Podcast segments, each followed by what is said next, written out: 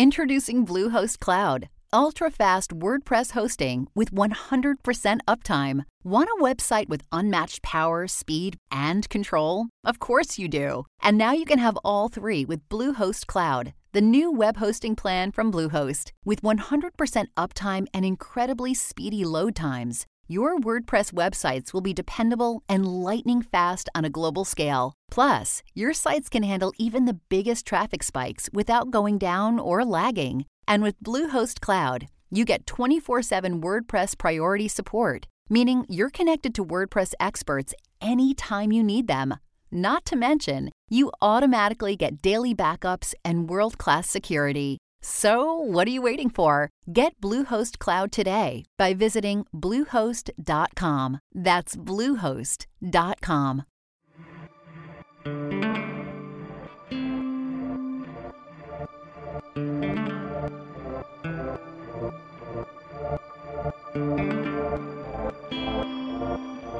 Welcome to Dig, a history podcast.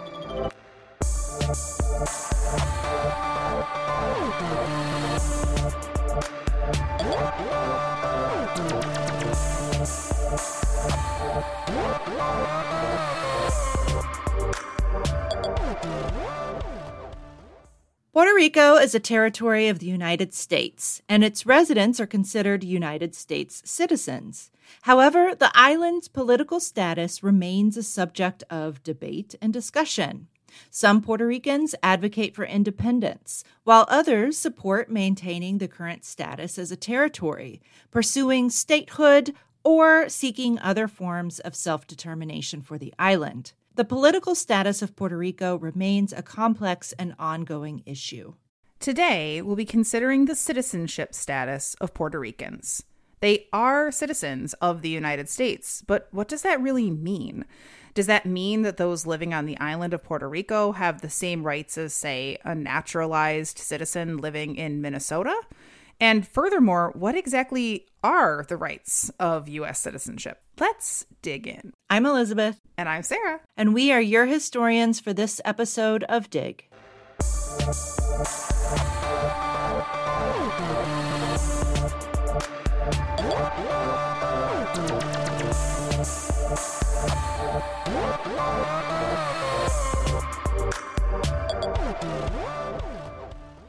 We want to thank all of our Patreon supporters, especially our fabulous auger and excavator level patrons.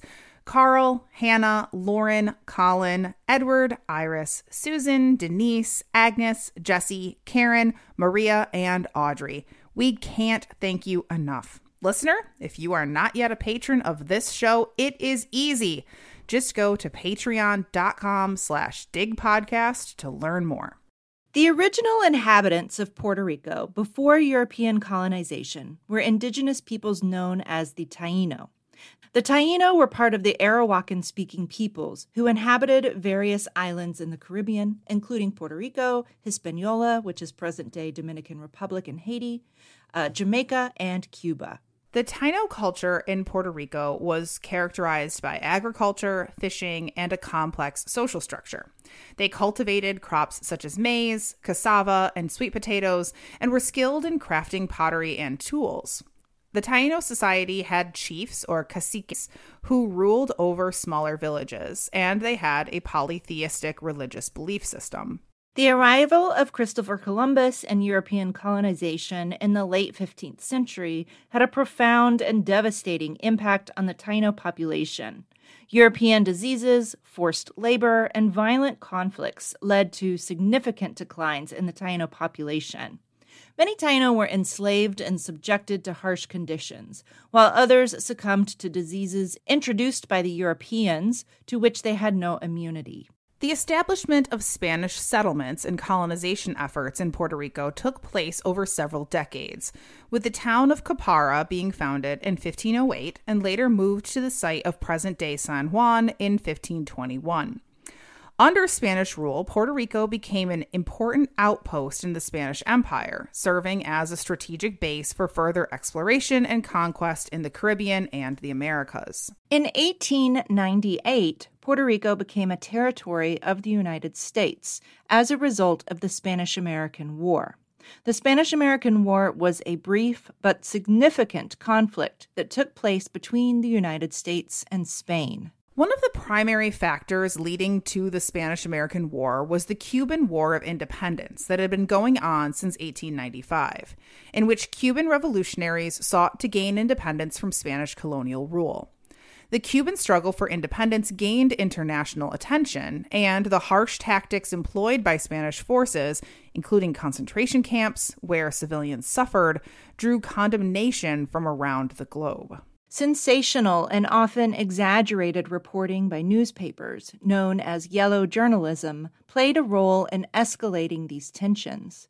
Newspaper publishers like William Randolph Hearst and Joseph Pulitzer used sensational headlines and stories to increase their circulation and fueled public outrage over Spanish actions in Cuba, and they called for U.S. intervention. However, much of this was exaggerated. Illustrator Frederic Remington was sent by Hearst to chronicle the war in Cuba. And Remington got there and realized that there really wasn't much going on. He cabled Hearst to tell him that there was no war to cover, and Hearst famously and allegedly replied with, You furnish the pictures, and I'll furnish the war. The explosion and sinking of the USS Maine, a U.S. battleship in Havana Harbor, on February 15, 1898, further escalated tensions.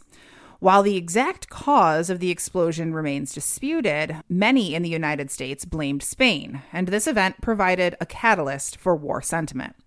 The most widely accepted theory today is that the explosion was likely an accident, possibly caused by a spontaneous combustion of coal that ignited the ship's ammunition magazines. Nevertheless, headlines of Remember the Maine were again fueled by the yellow journalism of the Hearst and Pulitzer papers. American business interests, particularly in the sugar and the tobacco industries, had significant investments in Cuba and other Spanish colonies. They were concerned about the impact of the ongoing conflict on their economic interests, and they pressured the U.S. government to intervene. Furthermore, some politicians, known as war hawks, advocated for war with Spain as a means to boost American nationalism, buoy American manhood, expand American influence, and distract from domestic issues like the rising tide of women's rights. Additionally, there was a desire among some in the U.S. government to assert America's role as a global power and to protect American business interests. Therefore, the United States' interest in expanding its influence and presence in the Caribbean and the Pacific played a significant role in pushing the U.S. towards war with Spain. All of these forces led the U.S. Congress to pass a joint resolution on April 19, 1898, which declared war on Spain. In May 1898, as part of the war effort, U.S. forces, including both ground troops and naval units, were mobilized to engage Spanish forces in the Caribbean and the Pacific. On July 25th, 1898, U.S. troops, led by General Nelson A. Miles, landed on the southern coast of Puerto Rico near the town of Guánica. This marked the beginning of the U.S. military's occupation of Puerto Rico. Over the next few weeks, U.S. forces engaged in various skirmishes and battles with Spanish forces on the island.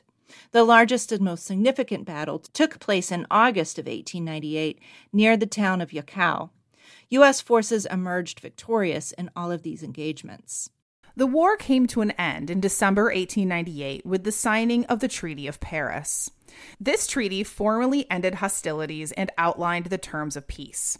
Under the terms of the treaty, Spain ceded several of its overseas territories, including Puerto Rico, Guam, and the Philippines, to the United States.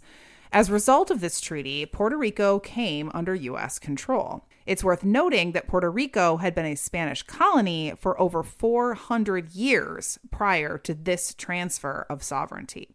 The Spanish American War was a relatively short war between the United States and Spain.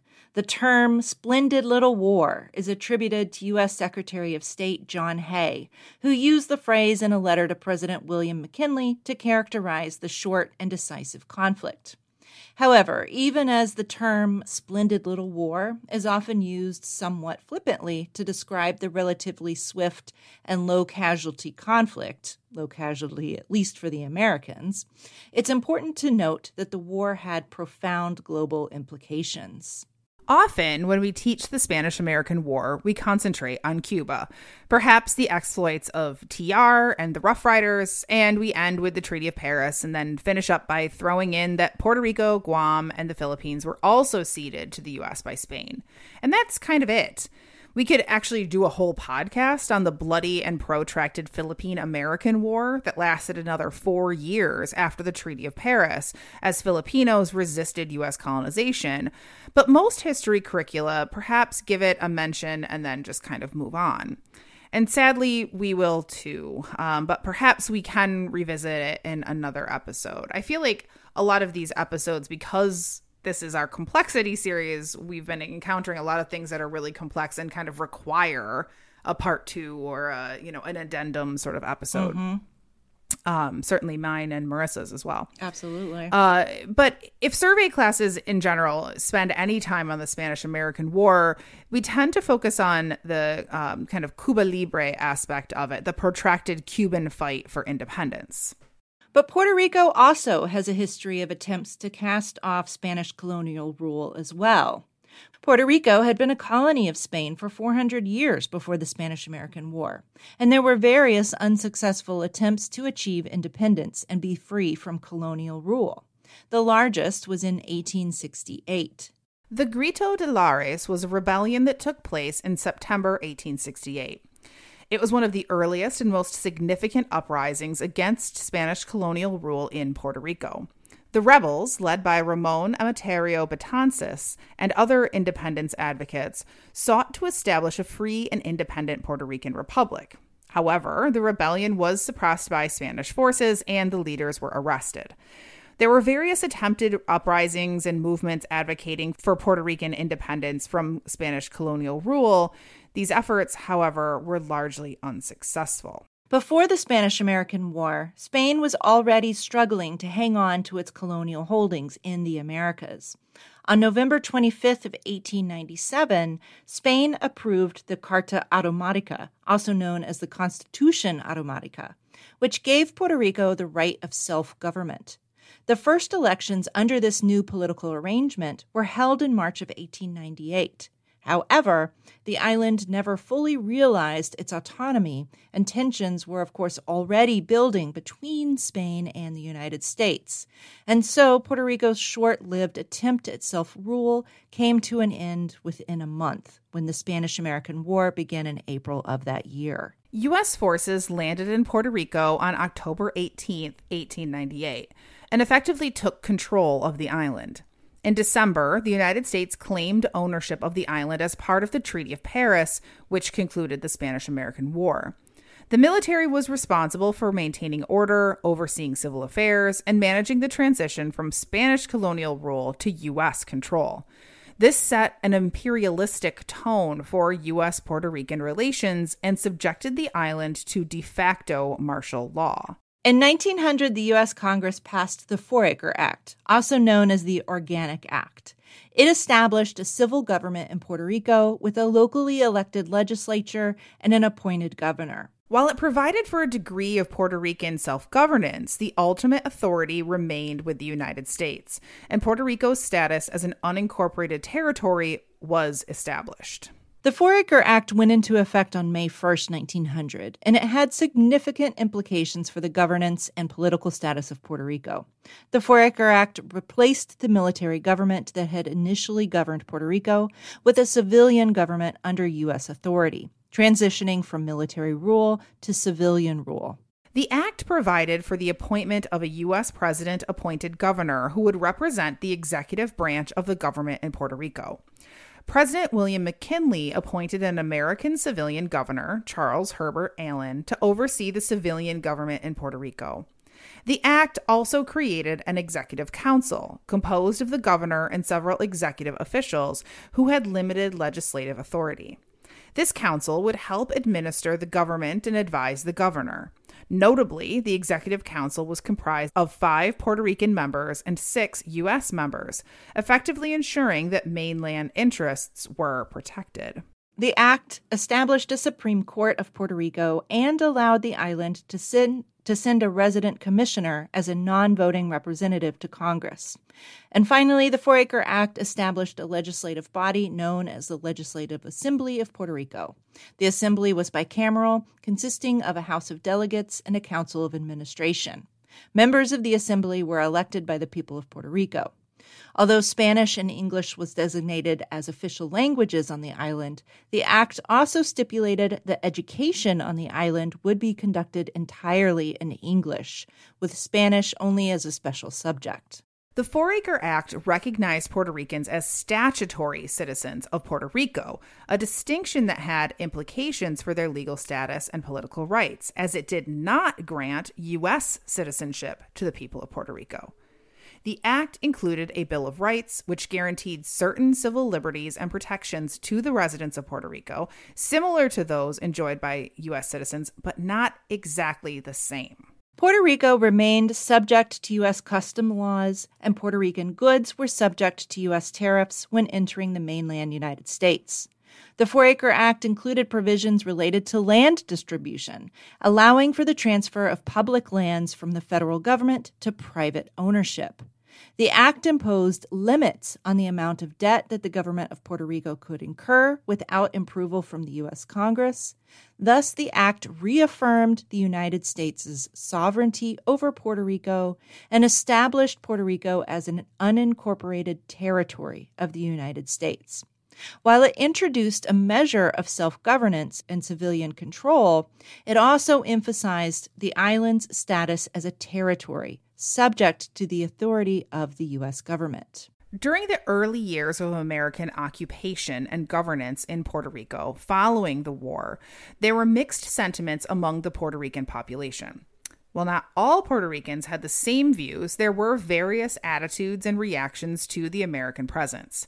Some Puerto Ricans welcomed the end of Spanish colonial rule and saw the arrival of the United States as an opportunity for positive change, improved governance, and economic development. On the other hand, some Puerto Ricans resented the American occupation and governance. They viewed the United States as just another colonial power and were disappointed with the continuation of colonial rule. Some Puerto Ricans who had been fighting for independence from Spain now found themselves under another colonial power. The imposition of English as the official language of government and the introduction of American customs and institutions created tension and resistance among those who wanted to preserve their Spanish language and cultural heritage. The American administration introduced various economic changes on the island, and one of the most significant changes was this shift between a primarily agrarian and subsistence based economy to a cash based economy. The United States implemented land reforms that involved consolidating land holdings and introducing new agricultural practices. Large estates were established, often displacing small landholders. The United States promoted cash crops like sugar, tobacco, and coffee for export. American businesses and investors gobbled up land and established large plantations. And all of this led to changes in land use and a shift away from small scale subsistence farming.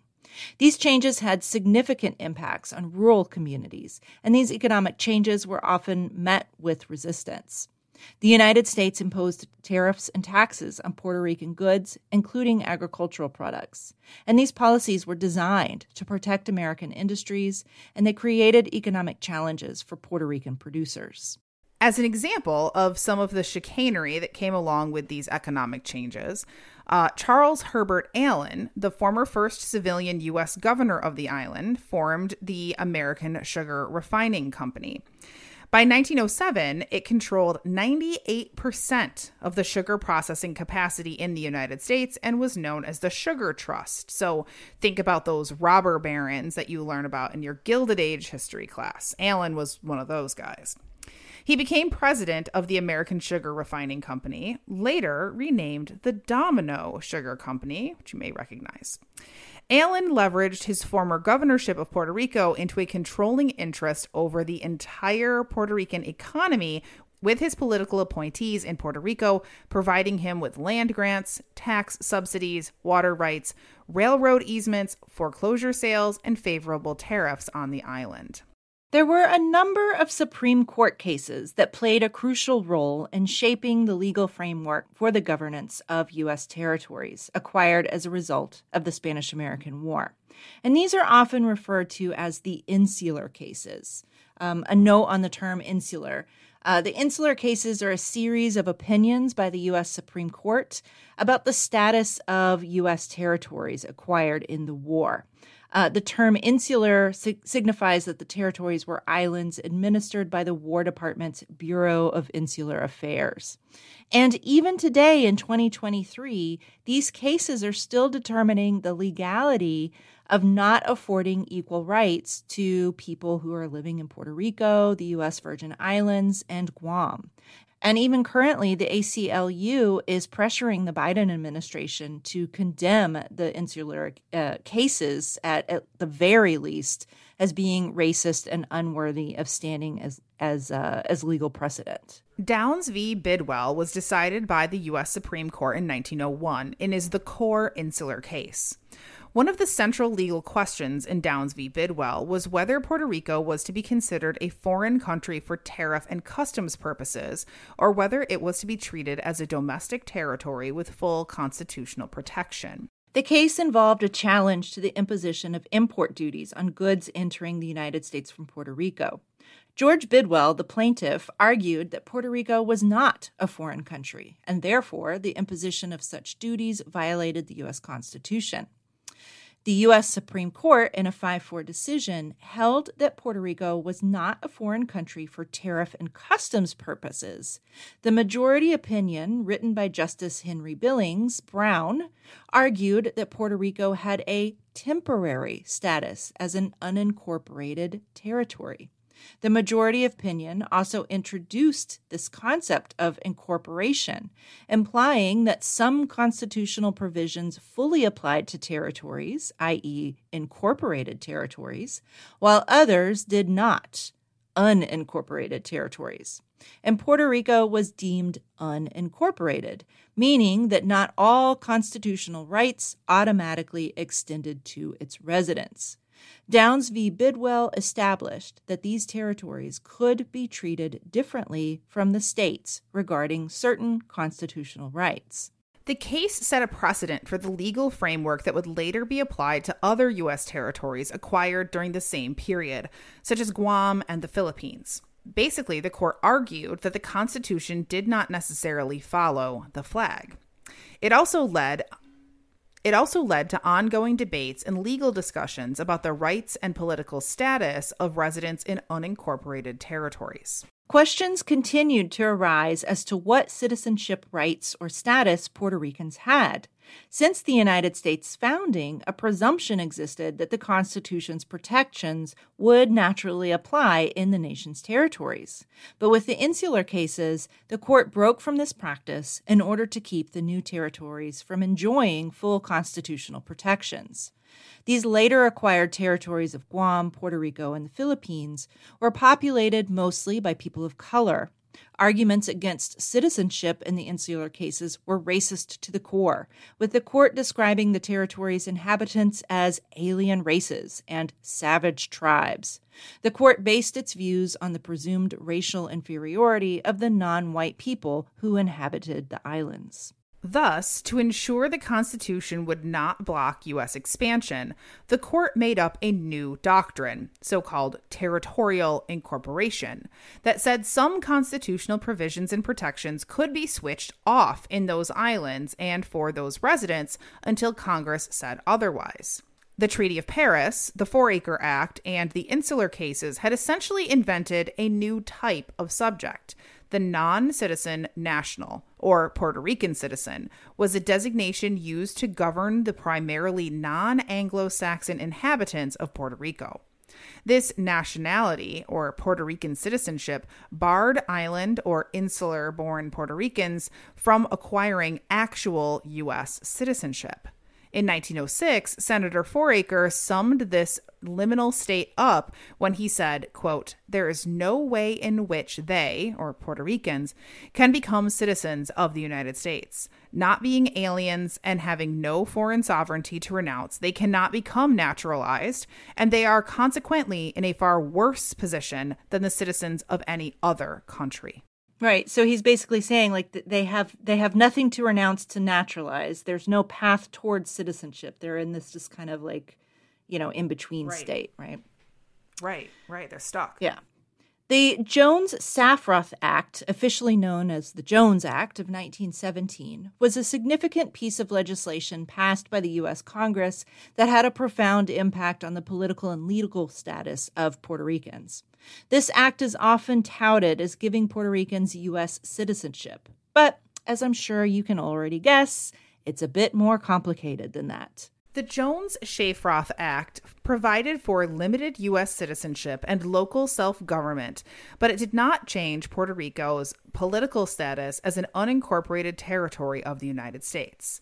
The act incorporated a Bill of Rights into Puerto Rico's legal framework, ensuring certain civil liberties and protections for its residents, but as we'll see, not for all rights. The act established a locally elected bicameral legislature in Puerto Rico. Puerto Ricans were given the authority to elect both houses of the legislature, which was responsible for enacting local laws and regulations. The legislature consisted of a Senate and a House of Representatives. The Jones Shafroth Act also provided for a locally elected resident commissioner of Puerto Rico who represented the island in the U.S. Congress, but again did not have voting rights. The President of the United States continued to appoint a governor to oversee the executive branch of Puerto Rico's government. Furthermore, the act controlled commerce. Puerto Rican goods were exempt from U.S. customs duties when entering the United States, and the act allowed the U.S. Congress to establish a system of taxation in Puerto Rico. The Jones Shafroth Act foreshadowed the passage of the Selective Service Act of 1917, aka the draft for World War I, which had passed just two months after the Jones Act. And so that act essentially allowed the Selective Service Act to extend to male residents of Puerto Rico and resulted in more than 20,000 Puerto Rican soldiers being sent to the front lines during World War I. The act also began to drastically change migration patterns off the island. Citizenship under the Jones Shafroth Act resulted in mass migration to the U.S. mainland, mostly to, to New York State during the 1920s. Puerto Rican citizenship was further defined in the 1922 case included in what we call the insular cases, Balzac v. Puerto Rico. In this case, the Supreme Court ruled that Puerto Rico was not a foreign country for tariff and customs purposes, but it also ruled that Puerto Rico was not a part of the United States for constitutional purposes. This case originated when Jesus Balzac was prosecuted for criminal libel in a district court of Puerto Rico. Balzac was the editor for the newspaper El Baluarte. During labor strikes in Puerto Rico at the end of World War I, Balzac published two editorials criticizing the island's white Kentucky born governor, Arthur Yeager, in which he called him a tyrant, a dictator, and other choice words. Balzac was arrested and sentenced to five months in, prison for libel in a trial with no jury. However, pursuant to the Jones Act of 1917, which ostensibly had granted Puerto Ricans American citizenship, Balzac and his lawyers argued that his constitutional rights under the First and the Sixth Amendments had been violated when he was tried for libel and when he was tried without a jury. The U.S. Supreme Court affirmed the judgments of the lower courts in deciding that the provisions of the Constitution did not apply to a territory that belonged to the United States but was not incorporated into the Union. The unanimous opinion of the court was delivered by Chief Justice Taft, the former president. So he's the only president that went on to essentially have another job in the government after that, which is always kind of So, neat. yeah, it's so weird. Yeah, and Taft, you know, said that although the Jones Act had granted citizenship to Puerto Ricans, it had not incorporated Puerto Rico into the Union. There was no consensus, however, as to what status Puerto Ricans as a whole wanted for the island. Some wanted independence, some wanted statehood, and some wanted to keep the status quo, but with perhaps more constitutional rights. This was compounded by the increasing out migration to the mainland. The Puerto Rican Nationalist Party, founded in 1922, was a prominent political organization that sought full Puerto Rican independence from the United States. Its most enigmatic leader, Pedro Albizu Campos, was born in Puerto Rico in 1891, when the island was still a Spanish colony. He later moved to the United States for his education and attended Harvard University, where he earned both undergraduate and law degrees. During World War I, Campos served in the U.S. Army as a second lieutenant. His experiences during this time, including blatant discrimination and racism due to his Afro Caribbean heritage, influenced his later activism. After returning to Puerto Rico, he joined the Puerto Rican Nationalist Party, a pro independence organization that advocated for the end of U.S. colonial rule and the establishment of an independent Puerto Rican republic. Campos assumed leadership of the Nationalist Party in the 1930s and played a central role in its efforts to achieve Puerto Rican independence.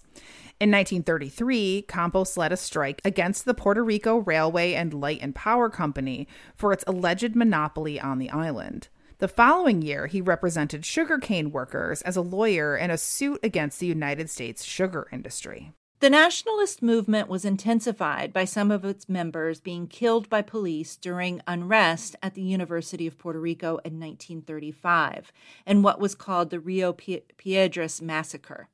The police were commanded by Colonel E. Francis Riggs, a former U.S. Army officer.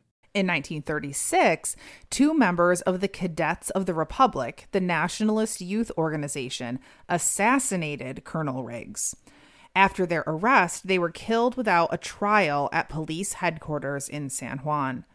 Campos and others were arrested and charged with sedition, with the prosecution arguing that the cadets, which the government referred to as the quote, liberating army of Puerto Rico, had used military tactics which the cadets had been taught for the purpose of overthrowing the government of the United States.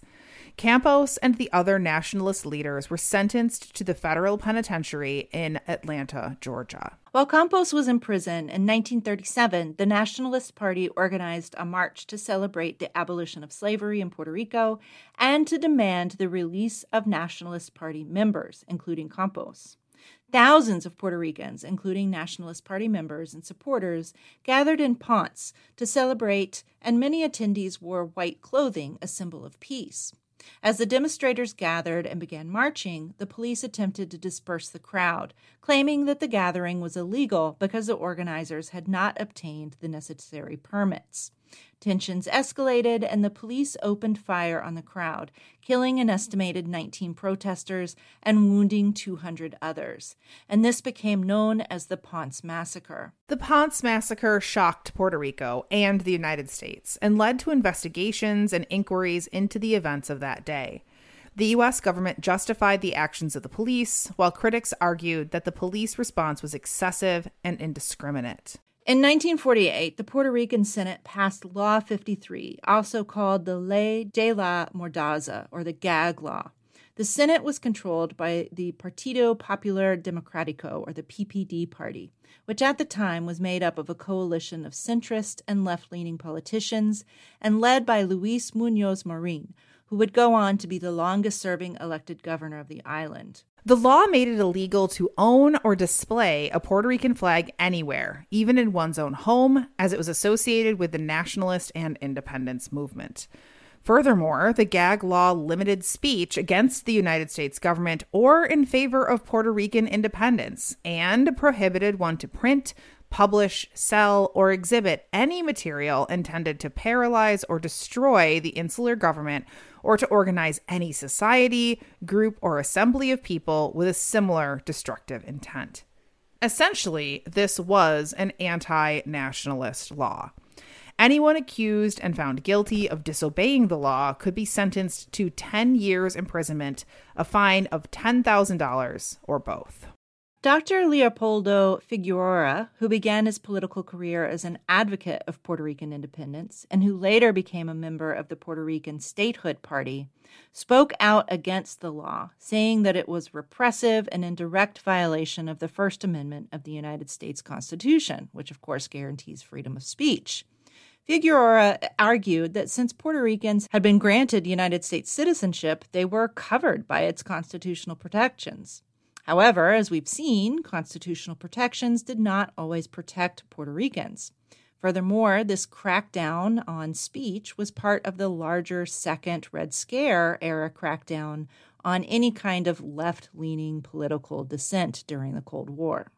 By the middle of the 20th century, Puerto Rico was one of the poorest islands in the Caribbean.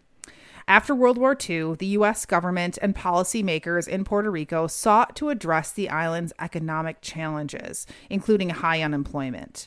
In May 1947, the Puerto Rican legislature passed the Industrial Incentives Act, which became colloquially known as Operation Bootstrap. This was intended to encourage U.S. investment in industry. The initiative granted private and foreign investment during a 10 year period, eliminating all corporate taxes. The U.S. government in Puerto Rico enticed U.S. companies by providing labor at costs below those on the mainland, access to U.S. markets without import duties, and profits that could transfer to the mainland free from federal taxation. The program encouraged importing the raw materials and exporting the finished products to the mainland US, and manufacturing on the island shifted from the original labor intensive industries like the manufacturing of food, tobacco, and leather products to more expensive, capital intensive industries like pharmaceuticals, chemicals, machinery, and electronics. However, global economic changes ultimately impacted Puerto Rico negatively. As industrial markets opened up in the developing world, American manufacturing moved to other markets with cheaper labor and little to no regulation. Mass emigration from Puerto Rico was a result of Operation Bootstrap. Economic pressures and limited opportunities in Puerto Rico led to significant migration to the mainland United States residents were forced to either move to bigger cities like San Juan or immigrate to the United States for better financial opportunities and higher wages. The 1950s were the peak of Puerto Rican emigration away from the island, with 85% of Puerto Rican migrants settling in New York City. In 1948, the U.S. Congress mandated Puerto Rico draft its own constitution which, when ratified by the electorate and implemented in 1952, provided greater autonomy as a commonwealth. The term Estado Libre Asociado, the Spanish equivalent for Commonwealth, emerged in Puerto Rico as early as 1938 as part of the arguments in favor of a kind of natural pact between Puerto Rico and the United States. Um, the term was actually first used by the PPD founder, Luis Munoz Marin, as an explanation for his party's historic platform change from pro independence to being in favor of a kind of free state association. In 1950, the United States Congress enacted legislation authorizing Puerto Rico to hold its constitutional convention. Puerto Rico ratified its constitution in 1951, and then it was approved by the U.S. Congress in 1952, that established a Republican form of government for the island. And then Puerto Ricans ratified it in March of 1952, and on July 25th of 1952, Governor Marin proclaimed that the Constitution was in effect. And so even today, July 25th is known as Constitution Day in Puerto Rico. Under this constitution, Puerto Rico officially identifies as the Commonwealth of Puerto Rico. However, the United States maintains ultimate sovereignty over the island. Thus, Puerto Rico's political relationship with the United States is still a constant source of debate on the island, in the US Congress, and even in the United Nations. At the center of the debate is whether Puerto Rico should remain a US territory, become a US state, or become an independent country. Since 1952, this debate has spawned several referenda, presidential executive orders, and bills to the U.S. Congress. While the official status of Puerto Rico as a Commonwealth has remained unchanged since 1952, the debate about the island's future has escalated. Puerto Rico has held six referenda in 1967, 1991, 1993, 1998, 2012, and 2017. A majority of voters did not choose a clear change in Puerto Rico's status in any of those referenda. Puerto Rico's territorial status was put into sharp focus when Hurricane Maria, which struck Puerto Rico in September 2017, had a devastating impact on the island. It was one of the most powerful hurricanes ever to make landfall in Puerto Rico, causing widespread destruction and a humanitarian crisis. Hurricane Maria caused extensive damage to Puerto Rico's infrastructure. This included damage to homes, roads, bridges, electrical grids, and telecommunication systems. Much of the island was left without power, and restoring electricity to all residents took months. The federal government's response to the disaster faced criticism for delays and inadequacies. If I'm correct, was this the was this the response where Donald Trump just like threw t- paper towels at people? To say the least. oh, so it wasn't even people who like needed paper towels. Yeah, to a bunch of evangelicals, like well-off evangelicals. He's literally church. He, the worst. Yeah, look, we're we're we're like taking care of you guys. We're gonna throw you some paper towels. Yeah, that's this is the one. You, yeah. So, of course, one of the most prominent criticisms was the perceived delay in the federal government's response to Hurricane Maria. It took several days for federal agencies, including FEMA and the military, to fully mobilize and provide assistance. There were critical shortages of essential supplies such as clean drinking water, food, medical equipment, and fuel. Hospitals and medical facilities were overwhelmed, and many were operating on generators due to the power outages. Um, that particular hurricane season, cities like Houston had gotten billions more dollars than the entire island of Puerto Rico. And so, in the wake of Hurricane Maria and the challenges faced during the long, long, long recovery, many Puerto Ricans chose to leave the island and move to the United States mainland. The seventh referendum, the most recent, was held in 2020. The option to pursue statehood won the referendum 53% to 47%. The referendum was non binding, as the power to grant statehood lies with the U.S. Congress. The referendum was not approved by the U.S. Department of Justice under the Trump administration. Furthermore, Republican members of Congress have come out against statehood, as a Puerto Rican state would be able to elect more Democrats into Congress. Can't have that. Ultimately, the referendum was non binding since the power to grant statehood lies with the U.S. Congress rather than with Puerto Rico. However, in December of 2022, House Bill 8393, the Puerto Rico Status Act, passed the House of Representatives 233 to 191. The act would institute a binding referendum that was that would allow Puerto Ricans to vote on the future status of the island, which Congress would have to obey. Every Democrat voted in favor of the bill, and they were joined by, surprisingly, 16 Republicans. But so far, nothing else has come of it. So, what's the conclusion to this episode? Well, there isn't one. Since the passage of the Jones Shafroth Act in 1917, residents of Puerto Rico have been recognized as U.S. citizens. That means that Puerto Ricans have many of the same legal rights and protections as citizens residing in the U.S., including the right to travel freely within the United States, work in the United States, and serve in the U.S. military. But Puerto Ricans do not have full voting representation in the U.S. Senate, and their sole representative in the House of Representatives, known as the Resident Commissioner of Puerto Rico, doesn't have voting rights in Congress. Puerto Ricans cannot vote in U.S. presidential elections if they reside in Puerto Rico, but they can participate in the U.S. presidential primary elections if they're registered with one of the major political parties. Furthermore, Puerto Rico has a lower minimum wage than the mainland, and federal entitlements like Medicare and Medicaid have lower caps on the island than they do on the mainland. And so these are just a few examples of the many that indicate that Puerto Ricans hold a kind of second tier citizenship. This gets us to the question at the top of the episode What are the rights of U.S. citizenship? This is still a contested question. Many Americans believe that voting and full representation in U.S. Congress are rights of citizenship, but that isn't 100% true. The courts are currently filled with cases contesting the right of citizens to vote, whether through gerrymandered districts, restrictive voter ID laws, the ability of college students to vote where their school is and not where their parents live, etc., etc., etc. And of course, the lack of full representation for Puerto Ricans and citizens living in Washington, D.C. are further examples that voting is, in fact, not a foregone right of citizenship.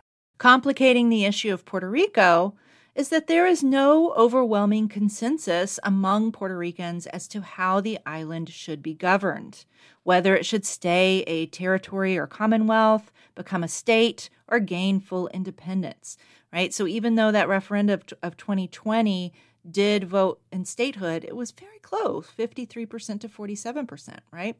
And so Puerto Rico has remained in some form a marginalized political entity of the United States ever since 1898, even as the island's people celebrate their independence and their unique cultural heritage. So again, like like Sarah said, what's the what's the kind of um, conclusion to this episode? There really isn't one. Right. Yeah, we're sort of still grappling with all of this stuff. Like it hasn't actually progressed mm-hmm. significantly. Absolutely. Yeah. I I I am really glad that you tied it sort of to debates about what actually does it mean to be a citizen. You know, it, it makes me think um, that, you know, a lot of legally speaking defenses of the right to abortion, for instance, fall under citizenship, understandings of citizenship, right? And what what rights American citizens have in that sense. So mm-hmm. these are things the right are, to privacy, the right exactly. to health care, the right to bodily right. autonomy, right? right? Like all of these things are couched in what does it actually mean to be a citizen, right? Right. right. And we still really haven't um, determine that 100%. Yeah. Yeah. You know, these, these things are still very much up for debate. And, you know, even, right. you know, we kind of bring up the Trump administration, uh, you know, questioning birthright citizenship, right? Oh, yeah. So much of our rights that we, um, you know, kind of um, determine as rights come from the 14th Amendment. Exactly. Right. And so when the 14th Amendment is being chipped away and undermined, um, you know, it does start to really kind of, um, you know, perhaps take away that foundation that we that we that we that, that many people believe are are tried and true rights of citizenship, but yeah. are actually, um, you know, can be taken away by the courts. Right, that they believe is sort of bedrock, um, right aspects of of being an American or living under the U.S. Constitution. I mean, I think it was this week or maybe last week. Um, that there was a proposal by one of the people running for the Republican um, uh, presidential ticket right now, and I'm I'm pretty sure it's Vivek Ramaswamy mm. was mm-hmm. like, we should revoke uh, birthright citizenship for the children of undocumented people, and and a lot of people were like, but that's unconstitutional, you know, like immediately pointed that out. But it doesn't matter; they don't like there is a push to remove birthright citizenship anyway. Like that's mm-hmm. exactly the point. Like it it's unconstitutional. They want to change that, right? right. They essentially they would like to change the constitution, right? So exactly. I mean, it, right. it, that's so the thing. Like, just because it's in the constitution, like, yeah, right? Because just because it's in the constitution now doesn't mean that you can um, that you can't create a coalition that can um, exactly. change the Constitution. I mean, no, of course, that would take a lot, and two thirds of the states have to approve it. Sure. da, da, da, da, da. But regardless, like it's it's not, it's not mm-hmm. it's not an end all be all. And again, that's why people have to become involved in what's going on um, in their communities and in politics. You know, these people are like, oh, I'm not into politics. Well, sorry, you got to get into politics, right? Because this right. stuff is going to come bite you in the butt if you don't um, start paying attention now. But again, exactly. like I can get on a soapbox here. I mean, really, like the the, the purpose of this uh, episode is, of course, to talk about the talk about the five C's of history, i.e., we're talking about complexity today, and so Puerto Rican c- citizenship is a great way to look at complexity, right? Like just because you are considered a U.S. citizen, well, what does that actually mean, right? Thank you so much for joining us today as uh, we continue our complexity series. Um, as always, we invite you to follow us on Facebook, Twitter, and Instagram at dig underscore history. Uh, you can join our Facebook group at Dig History Pod Squad. Um, if you have a comment or question, or you want to just kind of reach out and chat with us, you can always email us at hello at digpodcast.org. And we really do, I promise you, love listener mail. You make our day when we get to hear from you. Uh, if you are an educator, a reminder that we have a compendium of episodes that you can use in the classroom that come along with free teaching resources, including full lesson plans. Um, that you can find all of that on our website, which is digpodcast.org. And um, we realized that recent curriculum changes in states like Florida and Texas will complicate uh, being able to use our podcast episodes in the classroom. So please do reach out to us if there's something that we can do to be helpful for you and your particular classroom's needs in those cases. You can also find all of our bibliographies and the transcripts for every episode, um, as well as additional resources and a link to our swag store at digpodcast.org. Bye. And so the unanimous opinion of the court was delivered by Chief, Chief Just.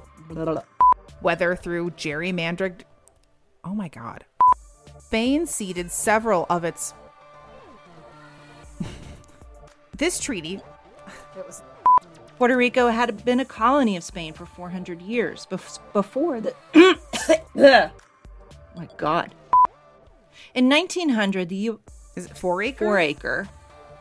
Four acre. What are you saying? Oh. I was saying four, four acre. acre. What's the difference? Four acre, four acre. Okay.